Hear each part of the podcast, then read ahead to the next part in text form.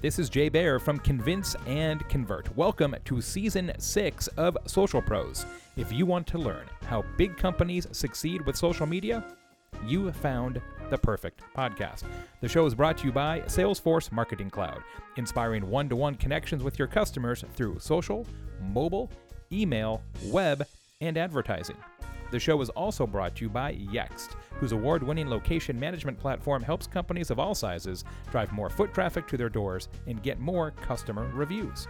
And by Convince and Convert, social media strategy advisors and counselors to the world's most interesting brands. Convince and Convert makes your social better.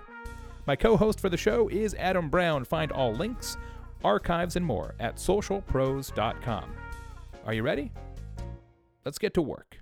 Welcome, everybody, to Social Pros, the podcast for real people doing real work in social media. I am, as always, Jay Baer from Convince and Convert, joined once again, reunited. This is where I should cue the Peaches and Herb track. reunited, and it feels so good with my man, Adam Brown. He is hailing from the great city of Austin, Texas. He is the executive strategist of Salesforce Marketing Cloud after a one week uh, hiatus. Uh, to do whatever he was doing. Uh, Adam is back on the show. My friend, welcome. Jay, it is great to be back. I missed you last week. I was somewhere over the air in uh, between here in New York City where I spent last week. Great to be back. Great to be back in Austin. What a beautiful time of year it is. Here is it beautiful where you are? Because I know where our guest is down in Hollywood, Florida. It's spectacular. You know, it's uh, it's been a little crazy the last couple weeks, uh, but this weekend is is going to be top notch here in uh, in America's heartland. So uh, it is about time, uh, and I cannot cannot complain. Speaking of time, oh, we have segue. what a segue. How about that? That was professional, right? Yeah. We have fantastic guest on the program here, episode two hundred and sixty seven of the Social Pros show. Uh, Tim Mosso is the media director of WatchUWant.com WatchUWant.com, which is America's preeminent seller of pre owned luxury watches. Luxury watches, ladies and gentlemen, from 3,500 American dollars to 10,000 American dollars and up. Would you buy one of those on the website? You better you bet you would. would. A lot of people do. a lot of people do. And it's because of the amazing work in content and social of our guest today. Tim, welcome to Social Pros. And thank you so much, Jay Adam. I really appreciate this. This is cool. I'm used to being like hands on camera. So my hands are famous. My voice is kind of monotonous. I'm going to strike a balance between the two here. you do an awful lot of uh, YouTube and, and, other video watch demos, which we'll talk about. Uh, and you do have nice man hands. You're like the Costanza of the watch business. You're like wearing oven mitts all the time. You know, so you got to be careful your hands. You know, it's funny because uh, Danny Govberg brought you know, of Govberg Jewelers. He bought the company in January 2016, and he decreed that I would get a manicure every week, and so it has been. Hey, you know what? As long as that's a write off for you, I think that's a good gig. Hey, gets me flyer miles. Can't complain. So tell us a little bit about that transition. So, what was the company like before he bought it and you came on board, and how have you shifted it in? Well, you said January 2016, right? So you're only talking about what uh, 16 months, 17 months, something like that. Uh, yeah, it's kind of interesting to compare and contrast because I've been with the company WatchUWant since June of 2014. I, previously, I got out of the Navy as a public affairs officer in 2013. Uh, spent a little bit of time rehabbing a bad knee, and then I decided, you know what, I wanted to get into the watch industry in earnest. WatchUWant, being pre owned, a little bit off the beaten path, principally internet based, was very receptive to my proposal of an aggressive multi front social media campaign. So when Govberg purchased the company in January of 2016, they had perhaps the classical old school marketing plan. They owned a magazine called IW International Watch, and a lot of what they did revolved around pictures in the magazine. They purchased billboards in and around their headquarters in Philadelphia, and they ran ads on you know traditional media such as national papers national magazines in the luxury space lifestyle. So WatchUWant brought almost the entirety of the social media campaign that both companies now endorse. Uh, Govberg with new watches watch you want with pre-owned but everything's off of youtube instagram and facebook in terms of marketing now And who do you compete with in the pre-owned watch space? Is it somebody, a jeweler in your town happens to have a few watches? Are there uh, big specialty boutiques in major cities that only have pre-owned luxury watches? Who would they buy from if not from you? I would have to say, as an aggregator, uh, we, we look a lot at eBay because there are a lot of small mm, players sure. on there. So, a lot of times, because on eBay, everyone looks big time, if someone's offering a watch at the lowest price there, we have to make the case that, you know, against many independent smaller sellers, that we offer the best service, the best product, the recourse if you don't like the watch. Uh, so, the history really matters to us. We do find ourselves competing with everything from traditional brick and mortar who are tentatively embracing pre owned to larger dedicated pre-owned dealers. You know, there's some like Watchfinder or Crown and Caliber that are like us, specialist in the internet space. But our, our competitors really do run the gamut from traditional brick and mortar with a pre-owned case right down to the one guy who might have a particular watch that he's putting up on eBay. So it's a pretty broad spectrum of competition, and we really do have to do something different to kind of rise above the din of that crowded space. I think the line on eBay, everybody looks big time, may, maybe the maybe the headline of this yeah. episode. Uh, that's so true, uh, and, and, I'm sure a, a, challenge. And so, what you do different, you said you got to do something different, is dominating YouTube. I mean, among other things, but I mean, you guys are on it. Uh, you have thousands of videos, right? Thousands of watch videos, and, and you do a full run through, not only of all the inventory that you have, but other trends in the watch business. And, and I want you to talk a little bit about how you do your videos, but also the part that I personally like the best, because it's exactly what I've been talking to clients about for a while is you actually have shows, right? You almost have a television network that consists of your watch oriented videos on your own YouTube channel. It is spectacular. Uh, can you walk us through some of the details? Oh, yeah, absolutely. I mean, the, the first and fundamental video that I do is the Talking Hands, and that's kind of just a name I came up with for a hands and wrist only shot where I start with the watch, I mention the name of the company, I call out the link to the actual listing. So I do make a call to action that favors a direct click through to our website via YouTube cards.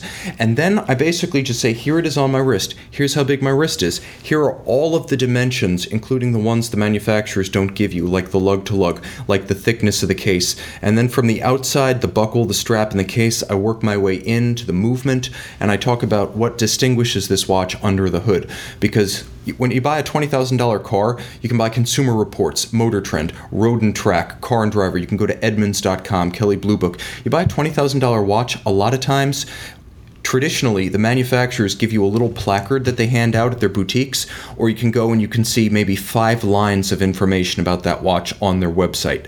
So I fill in the gap that is not just absent in the pre owned space, but is absent in the watch market generally, and I like to think of it as the watch brought to life in about six minutes.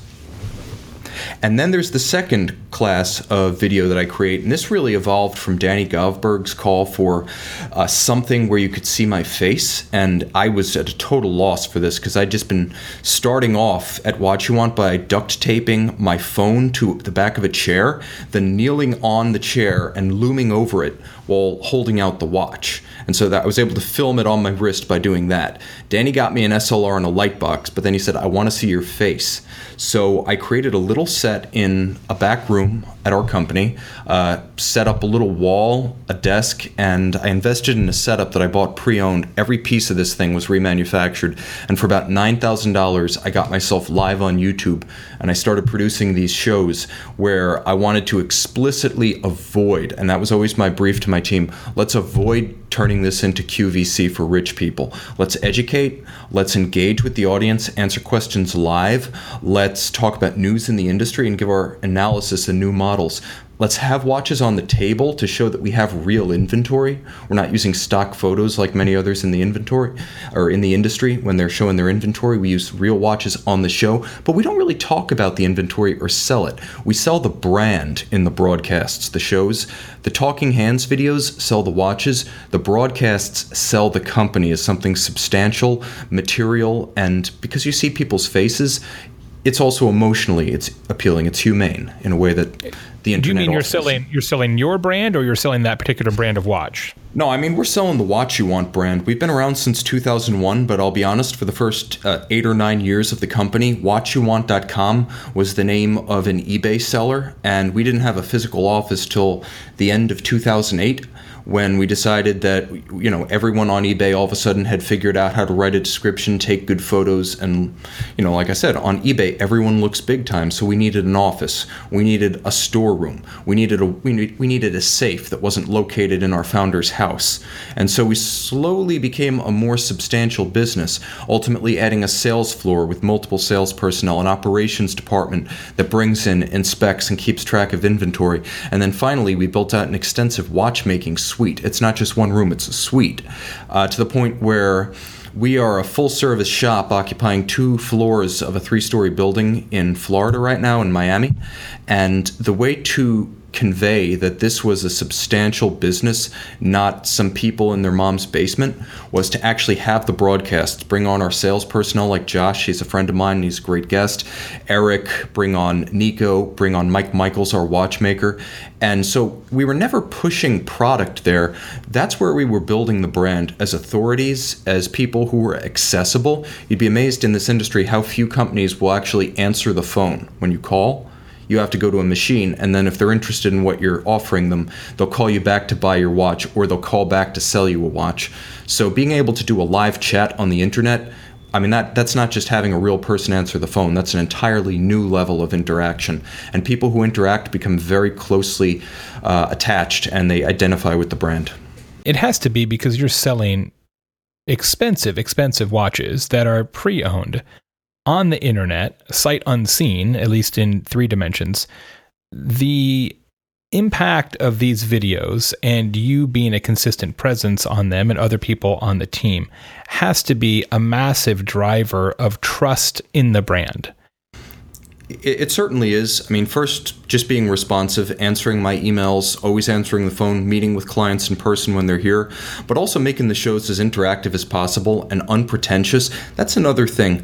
As expensive as the product is, people don't want to be sold an image. I, I, find that that's one of the biggest problems with traditional marketing of luxury watches. A lot of times you're not just being sold the Breguet, the Patek Philippe, or the Audemars Piguet. You're buying into an image that can put people off. It can seem, even to someone who has the money to partake in the hobby, it, it can seem almost repulsive in some ways. So, in addition to building the credibility of our brand, through the broadcasts, we've also tried to convey that while the watches are expensive, uh, the hobby is for everyone. And, you know, you may start with a $1,000 pre owned Oris BC3, and, you know, that's the point of entry to the hobby. It's not the kind of thing where you need to be a member of the club to get into this, or you need to put on airs or embrace an image. So, we don't just make the brand relatable by showing real people and interacting. We also try to make the watch hobby as accessible as possible. And that's something that I brought with my own perspective as someone who was on the outside looking in for a long time, there were a couple of times I almost gave up on the watch hobby because I just felt like you know this this is for people who smoke pipe tobacco and wear black rimmed glasses and only drink wine. And i wanted to kind of diffuse that notion and just kind of blow that out the window I, I, like that video. Pipes not required. I think that has that has real potential. Uh, I'm going to turn over to Adam here in just a second, but I wanted to ask you one question about amplification. So you obviously have uh, many subscribers to the channel now. So when you put a new video up, you've got that built-in audience, but the number of views that you have on your videos massively supersedes the number of YouTube subscribers you have. So are those coming from SEO uh, via YouTube? And or are they coming from social? So how, how, do you when you put new videos out how are you amplifying them so that people are tuning in? Well we're doing it three ways. Uh, we're also i mean going to acknowledge that recommended videos and also YouTube search are significant sources of traffic for us. Google search, not as much. The YouTube internal search engine, much more so. So we're getting a lot of traffic from those sources.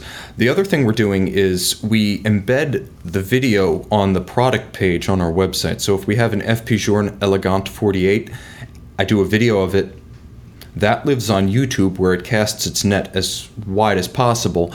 But then it's also on WatchUWant.com. So in addition to seeing the name of the watch and the photos that we take in our studio, you also see the video that's hosted on YouTube. So we do get a significant amount of traffic from people watching the embedded videos on WatchUWant.com. And then finally, amplifying the traffic to the videos is a product and a byproduct of using other social media. And I, I think I have a, a funnel philosophy whereby other social media that are perhaps broad but shallow in their impact funnel people to the videos, which are now very deep and involving and tend to get people hooked. So, Instagram, Twitter, Facebook, all of these help to promote the videos. And it's not like we weight each one evenly. Those other social media really are vectors to the video.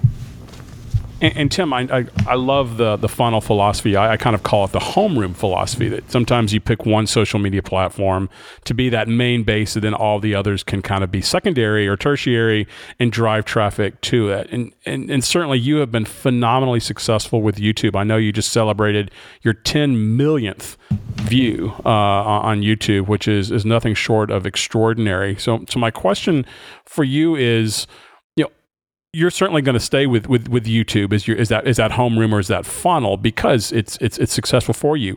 If you were restarting right now in, in 2017, would you would you be doing that and would you con- con- continue to use YouTube live video or would you think about Facebook live or or even another platform? I think I would stick with YouTube for a couple of reasons. Right now, YouTube is a platform that's second to none if I could go back and do it all over again, I would say that I would have pushed harder when I joined WatchUWant to make video and YouTube video in particular the number one focus because for the first eight months that I was here, I spent a lot of time writing blogs and text-based SEO based on you know posting a blog every other day. Uh, just for the amount of energy and time that goes into it just does not give the return. So I would have emphasized video first. I would have stayed with YouTube because its scope and its reach is unparalleled. Uh, you look at companies that have had success building almost exclusively off of YouTube. You take something like Revzilla out of Philadelphia. They're actually not too far from our Govberg mothership, but they built motorcycle an, stuff, right? Motorcycle gear exactly. Just here it is here's a review. They put the video on the product page on their website. Everything they do in social funnels back to youtube. And so youtube became a sort of video catalog for their products that first of all got people invested in the brand and portrayed them as an authority even though in reality i mean they're an authority but you know their inventory in a warehouse. So all of a sudden they had what seemed like a home on the internet, a physical presence, at least in the mind of their viewers, and they were able to leverage YouTube almost as a marketing arm. So I would have pushed much harder to go to video sooner.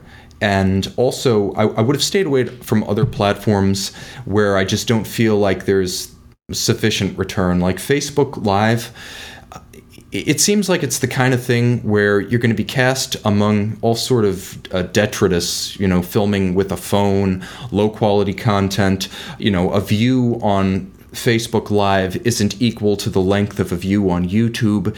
It's harder to get a sense of how many real views and how much real exposure you're getting. And I can also tell you that in terms of markets, uh, in terms of demographics, on YouTube, we don't necessarily have that 25 to 55 core user demographic that we would love to have as our customer base. We do have that on on YouTube. Facebook, I should say, we don't have that 25 to 55 year old uh, demographic base. YouTube, we do have that. Also, if you look at the geographic distribution on Facebook, it's very global, which is not a good thing because we know as a as a business what our you know top five, top ten markets are geographically, and those align very closely with who and where the users are on YouTube. Whereas with Facebook, you know, it's it's going to be a lot of 12 year old kids in you know places like New Guinea, which is great, but they're not buying our watches. So I'm glad that the next generation of watch enthusiasts is springing up all over the world. But in terms of who they are and where they are on YouTube, it's almost one for one a perfect correlation to our actual customer traffic on the website and our customer base as we record them talk a little bit about production value. I think Jay very accurately articulated the idea that you are selling a luxury product and there's a need for that trust especially when you're buying something pre-owned. Something that does in, in some instances with with some brands has a, a, big counterfeit you know challenge. So there is that trust and that authenticity and genuineness that needs to come through at the same point, you don't want to be overly polished or overly produced. Talk about kind of how you found that sweet spot of authenticity and high production value with both your live programming as as well as the uh, the, the, the kind of um, you know talking hands videos. And has that changed over the years? Oh, it definitely has. I think when we started out, this is another this is definitely a regret. From from a production standpoint i would have done everything at a much higher level. If i could go back and start again i never would have had you know a wrist pad that's you know used to cushion your palms next to a keyboard as the backdrop for my first 400 videos. I never would have started the studio broadcasts with uh, basically a snap together wood floor as the backing. Um, I, I actually put up a snap together wood floor on the wall behind me and we were succeeding on both fronts, Talking Hands and early broadcasts, in spite of our production values. The set didn't look up to standards. Uh, you know, the camera initially was my stupid phone in a case. The the sound we had was subpar for the broadcasts. So it's very important uh, to, first of all, do your best to look professional without being pretentious, and also really take feedback from your audience because a lot of the improvements that I made in sound and set and even the routine of my talking hands, when I started, I didn't actually put the watch on my wrist. I didn't talk about lug to lug dimensions or how thick the case was. I didn't do a very good job of holding the watch still long enough for people to see each angle. So the audience really told me what I was doing wrong. So being attentive to common threads, fielding emails, interacting with people in the live chat box during the broadcast, that's how I realized I needed to improve my production values, and it continues and and they are my number one source of guidance because they're they are the lens that determines how I look. Regardless of what I think it's what they're seeing that is the reality. And that's how I, I approach production values now. Finding that that balance of production value is is one thing. You know the the other challenge I know that anybody kind of in our space as a social pro who's wanting to get in, into video live or or taped in earnest is is workflow. And I can imagine a lot of our listeners listening, Tim, to you right now going, gosh, thousands, 3,000, 4,000 videos, doing a live show three times a week. I can barely get one video uh, a month, you know, out talk a little bit about workflow and, and, and both from a technical standpoint as well as an operational standpoint. You, know, you have for, for many of these years been d- doing this solo. You're now kind of growing your, your team there at WatchUWant. Talk a little bit about, about how you, you actually approach this and, and get into a cadence of, of not only you know the strategy of when to put videos up online, but secondly, how do you actually get these things out the door? Okay, so the, the live shows, we've accepted that they're never going to be perfect, so we don't script them and we don't edit them. That helps. The, the other thing in terms of workflow, and this, this is maybe the Achilles heel of my approach, so much of it has actually centered on my ability to do one take talking hands videos with no editing, no post production, absolutely no alteration from the time I turn the camera on to the time I stop recording. So We've tried to get other people to do these talking hands videos, and you know, they would need five, six, seven, eight takes to get through six or seven minutes on a watch. So it's been difficult to duplicate that. I'm I'm not going to lie. I, I have an ability to do the videos, the product showcases one take, and so I can do. I, I've done up to 15 in a day, six minute videos.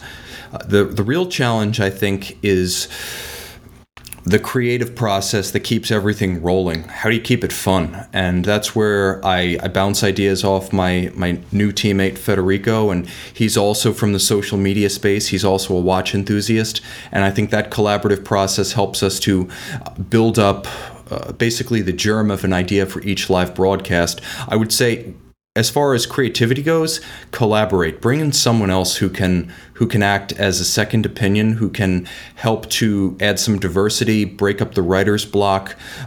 You know, basically just help to stir the drink if it starts to ice over. when people are having trouble getting one video out, I feel like at that point, you've got to bring in a second set of eyes, a second brain, and a second opinion because you can't do it alone. And even when Federico was when when he was solo in New York, I know he did a lot of collaborations with other men's lifestyle and wristwatch content producers in YouTube around the New York metropolitan area. So he he was definitely on board with that idea that social media, even if there's one voice or one kind of front man, needs to be a collaborative effort. And that's how you'll manage to increase your volume by divvying up duties, but also by making the creative process collaborative. And I think that can help you beat beat your production goals and do more than one person. I don't mean just one plus one equals two. I mean potentiation along the lines of like one plus one equals four. That's how that works when you build a team. Well, certainly, Tim, that, that whole creative concept that you just mentioned is is so critical, and I think one of the reasons for your success is is that you are truly a, a storyteller, and, and, I think that's one of the things. You know, in full disclosure, I'm I'm a bit of a watch nut and have been have been watching uh, Tim and, and Federico uh, for for years uh, as they've done their respective things, but the whole category is really about storytelling, and you do a, great job of that, and, and that's going to be something I want to talk about after the break. But one more question before I, I hand this over to uh, to Jay. We're seeing so many uh, social media professionals who are saying, "Yes, I want to get into live video, whether it's on Facebook, whether it's on YouTube, but live streaming video." And you know, with one device, your iPhone or your mobile device, it's so easy. But I know you've kind of gone to that next step where you're actually have you know doing you know camera switching multi-camera setups you're doing lower thirds and graphics and things like that. And as you you mentioned before you've been able to do this pretty inexpensively. Any tips for uh, for those who are thinking about either doing kind of a studio setup or a multi-camera setup in terms of the technology or the the strategy for getting that technology that you've been able to learn over the past you know, 6 to 12 months? Absolutely First of all, uh, YouTube Live is the the launch pad for anything you want to do in video social media that's live and to a high standard. Right now, Facebook Live, you know, I, I just I don't feel too good about it, other than capturing a brief, maybe 60 second short from a party the company throws or a client event, because the production values are low and it's mostly the domain of people with cameras in tablets and phones. YouTube Live now you want to open up a YouTube account, you want to have a channel, you want to contact companies like Blackmagic Design, Livestream, and also Wirecast. And those three can set you up with an array of hardware and software solutions that will be able to produce the same on screen effect that I've got. There is one important qualifier, though, that everyone needs to keep in mind. Doing live with any kind of on screen graphic, a Chyron, a picture in picture, or a switcher, you need to have a high speed fiber optic or satellite internet link because no matter how well you understand YouTube and how high tech and capable your hardware array, the pipeline is going to determine whether or not the people receiving that video are receiving something unwatchable or television quality. And there's a whole spectrum of where you can be in between those two poles. I want to be TV quality, and so I have I'm lucky I have fiber optics. Yeah, I use Wirecast myself, and I've had that exact same issue where sometimes the video through the camera will not sync exactly right with the external microphone, uh, and it's purely a bandwidth upstream issue, and that can be a little bit of a problem. Yeah, and you know, you do need to. I mean, there are certain marquee pieces of hardware. Uh, maybe after the break, we could talk a little bit about what have been the uh, the bottlenecks in my hardware setup. But the big one is that you can't even get off the block without an exceptionally high bandwidth fiber optic or cable or satellite setup. Let me ask you a follow up on that. Do you feel like, well, l- let me ask it a different way. How long have you been doing YouTube live versus YouTube? Well, I just got a notice from Wirecast that I will need to renew my subscription for the next year. So I'm, I'm coming up on my 10 month anniversary. So 10 months I've been doing live and I really had to, I was my own IT department when I put this together. So uh, the challenge was to figure out how to make it work, how to make it look good enough that we wouldn't be damaging our brand by doing it, you know, half measure. And uh, the thing about YouTube is that you can upload from almost any device, and as long as your lighting and your sound is good, the video is going to be pretty satisfactory. Yeah. Like you could you could absolutely use a phone to make the videos that I make with an SLR on YouTube if you have my light box, which is some simple Manfrotto stands and studio lights and diffusers. And if you have a, a, decent acoustically clean environment without background noise, you can make anything I've ever done with the Talking Hands, including my minute repeater videos. But to do live, you really have to make sure that when you press stream, you've done your homework to make sure that yeah, the set you've looks got it good. together. Yeah, the sound is excellent. Sound is so important because sound can turn a high quality production into a parody very quick if it's not set up. And then you've got to fight the lighting and lighting is my biggest challenge because i can control a light box because it's the size of you know um, you know it's the size of an egg crate whereas a room with fluorescent lights and Sure. bad you know bad reflective angles glossy enamel paint on the walls i'm fighting all sorts of battles with light to make it you know to make the picture image look all right everything from the alternating current frequency to the weird reflections of the walls to the fact that i've got you know led lights fighting with the fluorescence at the same time uh, You've got so much more homework to do when you go live. And then here's the only purpose of doing live. And you got to remember this the only purpose of doing live is spontaneity the interaction with your co host or guest, and the interaction with the audience. If you're not taking questions and doing something that is unique to the live format, i.e., impos- uh, you know, just not necessary or impossible with a recorded format. There's no need to do live. If it isn't spontaneous and interactive, live is is is just a technical brain suck and a waste of time.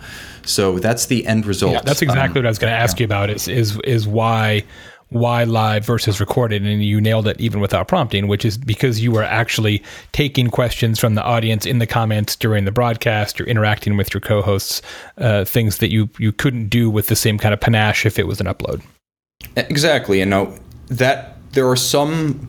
I'm, I'm not going to name names, but there are some media outlets in the watch space that very pretentiously and assiduously cultivate an image, and they want that veneer of, I guess, like Praetorian August authority, but you know, you've got that Praetorian guard of self conscious image, and it's incompatible with live. Like when I'm live, I've done stuff that's incredibly goofy. Like Josh and I flubbed a high five. Josh is one of my co hosts from the sales department. We flubbed a high five that was called the most awkward high five ever and completely awesome because of it. And I, you know, I wrote in the comments after the broadcast, I take full credit for that. That was all me. Like those moments don't happen when you're editing and trying to cultivate an image. So if you are the type to want to cultivate an image, you're gonna lose control of that when you do live because you can't script it. And a lot of times you're gonna embarrass yourself, you're gonna make a mistake, you're gonna have to start over, you're gonna misspeak, Freudian slip, whatever. Um, so if you're fluid enough and I think unpretentious enough to do live in the luxury space, then you're going to get a tremendous amount of credibility from it because it knocks the whole, it pegs the whole thing down a notch without going low class or off message. You stay luxury. It, it's a privilege. It's fun. It's special. But at the same time, you make it relatable. And at the end of the day, we want someone to both a be able to afford the watch, but also be a, able to make the leap of faith and you know find it in his heart to embrace the idea of buying a $6000 watch because that's a purely emotional purpose. And i think the live format connects with that in a way that recorded edited and staged does not Well, and you want them to buy the watch from you as opposed to from a number of other people who may have that watch or a similar watch. And so, at some level, if they have an affinity for you and your co hosts and the company, then that kinship hopefully drives purchase to you as opposed to, to other brands or other, other outlets. Absolutely. We're selling, I mean, on every level of marketing, emotion is important. But when you're talking about, and let me be frank here, like $10,000 man jewelry, you really have to connect with that person in an emotional way because it is a 100% emotional purchase. Someone buys, you know, a Honda Civic Si. That's partly a necessity, transportation. That's the Civic part. And the Si, the sportiness, the sporty model, that's the emotional part.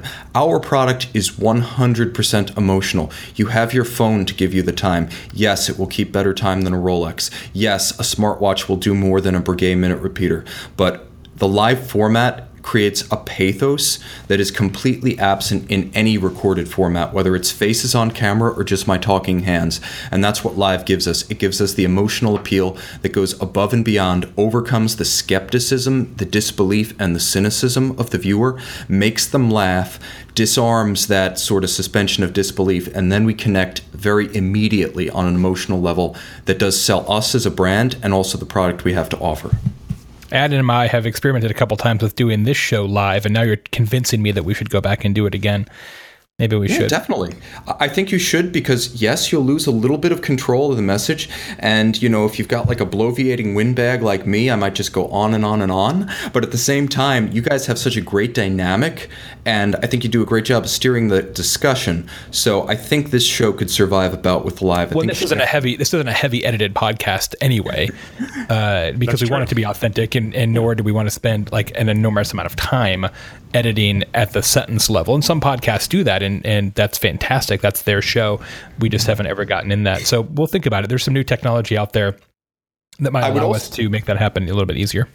Yeah, I would also say if you're going to do live, there has to be some sort of added value factor. And for me, that's always been the interaction with the audience. Right. So, yes. Exactly. Live comments. Absolutely. Yeah taking questions and maybe throwing two or three to the guest, that would add a dimension to the show that makes live just as valuable as it is to me on camera on YouTube. Yeah, what do you want to ask Tim? Exactly. So, speaking of things that are trustworthy, things that speak to luxury, things yes. that are $10,000 man jewelry, those things are also Salesforce Marketing Cloud. Maybe not man jewelry, but Salesforce Marketing Cloud, who employ Mr. Adam Brown, have some terrific new research that you need to download, ladies and gentlemen.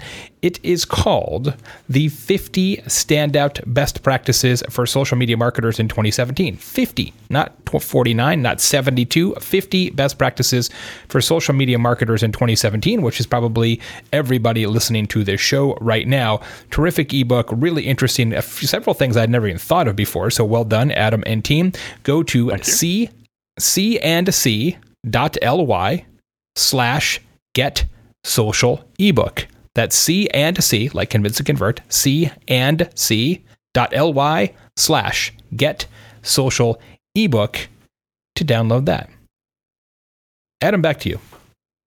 Jay, thank you. And Tim Mosso, uh, Media Director, Watch Specialist, Chief Horology Officer of WatchUWant. It is so great to uh, to, to have you on the, the show. This is this has been a treat, and you've given us some significant insights for all of your social me- media activities, and especially uh, video and, and, and, streaming video.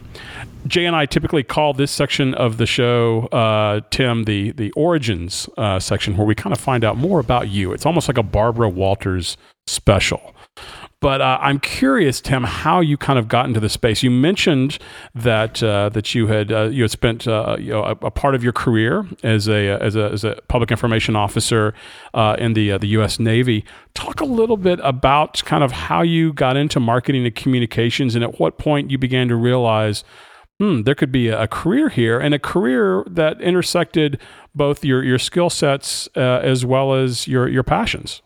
Oh, and Absolutely. I noticed in your background, Tim, that you, like I, am a political science major, which makes for a very interesting current uh, political climate in this country. But I didn't get into the watch business or the Navy, so somewhere we diverged after our poli sci uh, studies. Well, I, I think I, maybe maybe gave me a great place to start there. Uh, first day of first term of my first year at college, I had a uh, Panerai PAM40 titanium Luminor on the desktop of my old Dell. Uh, so that, that was my, my first computer in college, and day one I had a picture of a watch there. So the German. So you are watch started. nerd from way back. Like you are old. You are OG watch nerd.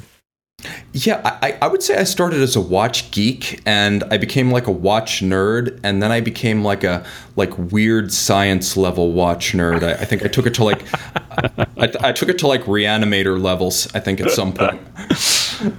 You can So- probably you, like Eddie, uh, you. My son is this way with sneakers. Uh, he's he's like a sneaker savant and, and can see any sneaker in the wild and immediately tell you everything about it, when it was made, how it was made, how many they made, and I and I presume you can do the same. You just see somebody's watch in the airport, you're like, oh, that's a blankety blank blank blank, and you know everything about it. Uh, yeah, and you know it's funny when you be- when you become known for it, people actually preempt you. Like when Doctor Strange came out, there's a Jaeger LeCoultre Master Ultra Thin Perpetual Calendar in it, and it plays like a role in the plot. You know, he's broken physically, and it's broken, but he accepts that. Uh, so people were carpet bombing my email with questions about Doctor Strange's watch. So it's like I don't even get the chance to like spy people's watches at the airport anymore. My phone melts down with questions from people who watch the show, and so I, I don't even get like the pleasure of kind of like like being voyeuristic of the world around me. The world comes to me at this point. It's it's a little bit chaotic, but it's great. It's good to be known for something. And I guess the origin story starting in college was that I liked watches. They were, uh, you know, kind of a peripheral aspirational interest. And maybe this is why when I actually got into watches as, as a collector, I kind of knew exactly what I wanted. But I spent a long time on the outside looking in. These are expensive things. And, you know, even a $1,000 watch, which would be at the lowest end of what we sell here at WatchUWant, is still beyond the reach of most people. If not the absolute reach of their means, maybe they can't make the emotional jump to spend that much on a watch. So through my years in college, and then, you know, I got out with my degree in political science, and I worked for three years as a paralegal in securitization, mortgage securitization law in New York City to see if I wanted to go into law. And I decided that you know, having basically been a paralegal in the industry that brought the world to its knees, this was about as soulless as I could get, like, you know, wholesale loans and securities based on subprime mortgages. So I kind of swung to the opposite pole and I went in the other direction at the other extreme and I joined the Navy. I'm like, public service, you know, a cause that's bigger than me, go for it. And originally they wanted me for aviation to actually like fly planes uh, for various physical reasons. I mentioned i had a bad knee a little bit earlier just it didn't work out physically. But as a result they're like okay well you know you're you're you're a great writer. You've like you've submitted a couple of articles during your time in the aviation training pipeline. Why why don't we see how you work with the public affairs team? And so the four years of my naval career, I was with public affairs, and I, I guess you could say I took a very technical and esoteric topic, naval aviation training. It's not even like the Top Gun stuff. It's like the driver's ed for the guys who will someday be the Top Gun guys. So we took that, and it's all done domestically, so you have to maintain good relations with the surrounding community. And so I would create a very emotional thread of narrative around what we were doing on the base with primary fixed wing and advanced rotary aviation training. And so for my four years, I just created that emotional bond between the machine, the men, and the audience, which was our local community. And then I got out in 2013, spent a little bit of time getting my knee back in shape, and I decided, you know what? This is as close to a reset as anyone can get in life, going from the military back to civilian life. And I thought, you know, you liked watches as sort of a hobby in the military, but you couldn't really have the kind of expensive, self indulgent hobby at the time or be associated with that world without raising a lot of questions among, you know, folks who were, you know, coming back from war. It just didn't fit with the military environment. So, from the austerity of the military to the kind of superfluous luxury of the watch space, I started offering my services to companies selling pre-owned watches on 47th Street because there's no way I was going straight to the brands or the primary dealers. They didn't want to talk to someone with no resume in the watch space. The pre-owned guys were different. They were open to having me ghostwrite articles in their names, write product copy for their eBay pages, for their websites, write them blogs. And after about six months, I uh, reached out to Shannon Beck, president of WatchUWant, and she asked me if I would be interested in writing web copy for the current website and a new one they were developing, as well as a, a daily blog for their company. And there were possibilities, they mentioned, of also helping to build up their social media properties. Well, I said, this this is the foot in the door that I've been waiting for. WatchUWant's a big name in the pre-owned space. I've certainly considered buying watches from them, from them in the past. And I relocated to Florida in June of 2014. And I guess this is the part where maybe people who are looking on the outside in at social media, at industries that interest them, who want to be social pros, could probably relate. I was not a watch expert when I came out of the Navy. A year after I got out of the Navy in June of 2014, when I joined WatchUWant, I was not a watch expert. And I don't call myself an expert now, but I mean, the Tim of June 2014 couldn't have spent five minutes, couldn't have held up five minutes playing Watch Trivial Pursuit against the Tim of 2017. Everything I learned about watches, I learned in about 20 months of teaching myself. So if you have the passion for a subject, and it's a passion that is consuming, like if you get home at 1 a.m., you go on a forum for watches. That was me. If you have a passion like that for any subject, you can be a social pro because you will run faster, wake up earlier, jump higher, and want it more than other people who are competing for those opportunities. And I, I was that guy who was just really hungry and willing to take a chance. So I joined Watch Want in June of 2014. I prioritized video as quickly as I could. I had to push them away from like blogs and articles and typeset, you know, printed SEO, um, you know, written SEO, video. We started slow. By December of 2014, we had three, 300 subscribers on YouTube. Today we have 28,800, I want to say, on our primary YouTube channel, with another 2,700 on the Govberg channel that we created a year ago, and 2,800 on the new Wrist Review channel that we put up two weeks ago.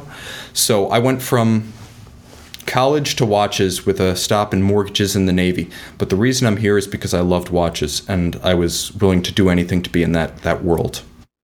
Tim, that's such an amazing story. And I just want to reinforce one thing that, that, that you shared from that. You know, the old adage is overnight success usually takes about 10 years. But I think what, what, what you've articulated, and I think the takeaway I get is that you've been able to do all this in just a couple of years, not notwithstanding the, the, the creative and the storytelling and the writing and the, and the communications talents that you've been growing since uh, since you were you were a young child. But you have been able to accomplish this, and I think this shows any of us with the right passion and enthusiasm. Um, we can we can do just just about anything. So so so thanks again, and uh, I know that's probably a perfect segue, Jay, for our last two big questions. The two big questions that we ask every guest here on Social Pros. This is episode 267. Tim, if you could give people one piece of advice, people who are looking to become a social pro, what that would that advice be? I think certainly you said kind of do what you love, but that's not always realistic. I don't think for everybody uh, in the business. Not everybody um, can can go work in the industry that they have a huge passion for. People don't always have a huge passion for B2B enterprise software or whatever the case may be. Of course, uh, of course. So, so what would be? Uh, what you're saying? Well, you Adam does. Uh, Adam does, not everybody else. What would be? Uh, what would be your other tip? Honestly, I would say in addition to having a consuming passion and making that your focus, you have to be able to take risks and make sacrifices for that passion. When I came out of the Navy, I couldn't walk around the block, and I spent the better part of six months just getting my knee back in shape where I could walk the block on 47th Street in New York City and sell my services. So I was singularly driven to make this happen no matter what. And a big part of my physical rehab was based on just the motivation to get out there and start trying to make this dream a reality. But I also lived off of savings for that first year and a half because writing for, you know, pre-owned vendors in 47th Street, you know, I was living in New York and I was getting paid sometimes as little as $15 for a blog article. Like I was I was able to mass produce because I would spend you know 15 hours a day working on these projects for almost nothing you know all the while seeing my savings diminish diminish diminish and to me, that was a, a, sacrifice and a risk I was willing to take. I don't think there are any comfortable routes to a dream job. And for a lot of people, a career in social media, like being a social pro, being known in your community as an authority, being regarded, having people both inside, for me, inside the primary new watch industry and the pre owned in- industry, ask me questions and use my hands on videos for training, that doesn't happen unless I make the decision at step one of a thousand step journey to take risks, make sacrifices, do things that are maybe not pleasant, easy, or fruitful, and do them for a long time without clear payoff. So, yeah, find something you love, but find something you love enough to, to sacrifice to achieve. Yeah, I love that idea that, that there's no easy path to your dream job. I, I couldn't agree more. And there's a lot of people who who just want to sort of show up and say, okay, I want to be in charge of social media for this huge company. Uh, and it doesn't typically work like that. Uh, sometimes it does, but typically it doesn't, and you gotta you gotta push a little harder. So I love I love your story. Last question uh, for you, Tim, is if you could do a Skype call, or in your case, maybe a I don't know Google Hangout or a YouTube live Something call, on YouTube. something on with any living person, who would it be and why? Is there some sort of like watch guru that you would want to have an interaction with, or somebody else? Well, uh, b- before I answer that, I just want to throw this out there. If you love social, persist with it because in our first six months of WatchUWant video, we gained 300 subscribers. I gained 350 subscribers on my primary channel last week. So you got to stay at it too. So I just want to throw that Yep. in too. Two people I would love to Skype with, and I'm throwing them out there because they're opposite ends of the spectrum. One is my cousin Terrence. He is the person who I identify with most closely because he's also a writer. I've always identified myself first as a writer, a conveyor of ideas, a communicator, spoken or written. He doesn't focus on the tam- same type of stuff that I do, but because he's a creative writer, a poet, and he defines himself as such, he and I are on a frequency like no one else. So talking with Terrence is a pleasure because I feel like that's the closest thing I have in the world to a brother, someone who thinks like I do, who has the passion and the drive like I do for very esoteric subjects and the ability to communicate it. And otherwise, I would like to have a Skype call with uh, Buck Dharma. Uh, Donald Roeser is his real name. He's the lead guitarist for the Blue Oyster Cult, and he was the primary songwriter of all their greatest hits. Lead guitarist wrote most of their most popular music, and he's a person who is in an expressive and creative field. I I absolutely worship the work he's he's produced, and I would love to hear a perspective on sustaining the passion and drive for a vocation, not just a job, but a vocation, and doing that because he's been touring for 50 years. And for me, that's a creative person who's sustained an all consuming, passionate lifestyle built around his vocation. And he's done it for five decades. And I'd love to know how he sustains the drive and the passion and the focus. Didn't see that one coming. Uh, did did not did not predict a Blue Oyster Cult band member, uh, but that is a fantastic example, and we're going to include that in the show notes, which everybody can find at socialpros.com. We might even drop in a little SoundCloud clip of a little Blue Oyster Cult. We'll have to like see how that. that how that works with the uh, editorial team. Tim, thank you so much for being on the show. It was absolute, uh, fa- just a fantastic episode. Really terrific to speak with you. Congratulations on all the success. Adam and I are going to compare some notes uh, off air and figure out what watch we're going to buy from you. Oh, thank you so much. And by all means, uh, I'm a fan of Jaeger LeCoultre. I do everything I can to spread the faith. So if there's any JLC that I, I could possibly sell you on emotionally, uh, existentially, please just reach out to me and I will make you part of the fraternity. I appreciate it. We'll do it next time I'm in Miami. I'm going to come uh, come hang out with you and, and do some, uh, you know, looking at your videos and, and gazing at watches. Okay, and if it's not a JLC, that's good too. Vive la, vive la différence. We love it. See you next time, ladies and gentlemen. This is Social Pros. Thanks for listening to Social Pros. Please leave a review and subscribe on iTunes or on your favorite podcast listening app. Go to socialpros.com for a complete show archive and for our greatest hits. Social Pros is sponsored by Convince and Convert, Salesforce Marketing Cloud, and by Yext, and is produced by my team and I at Convince and Convert Media. If you're interested in being a guest or a sponsor on the show, visit us at convinceandconvert.com.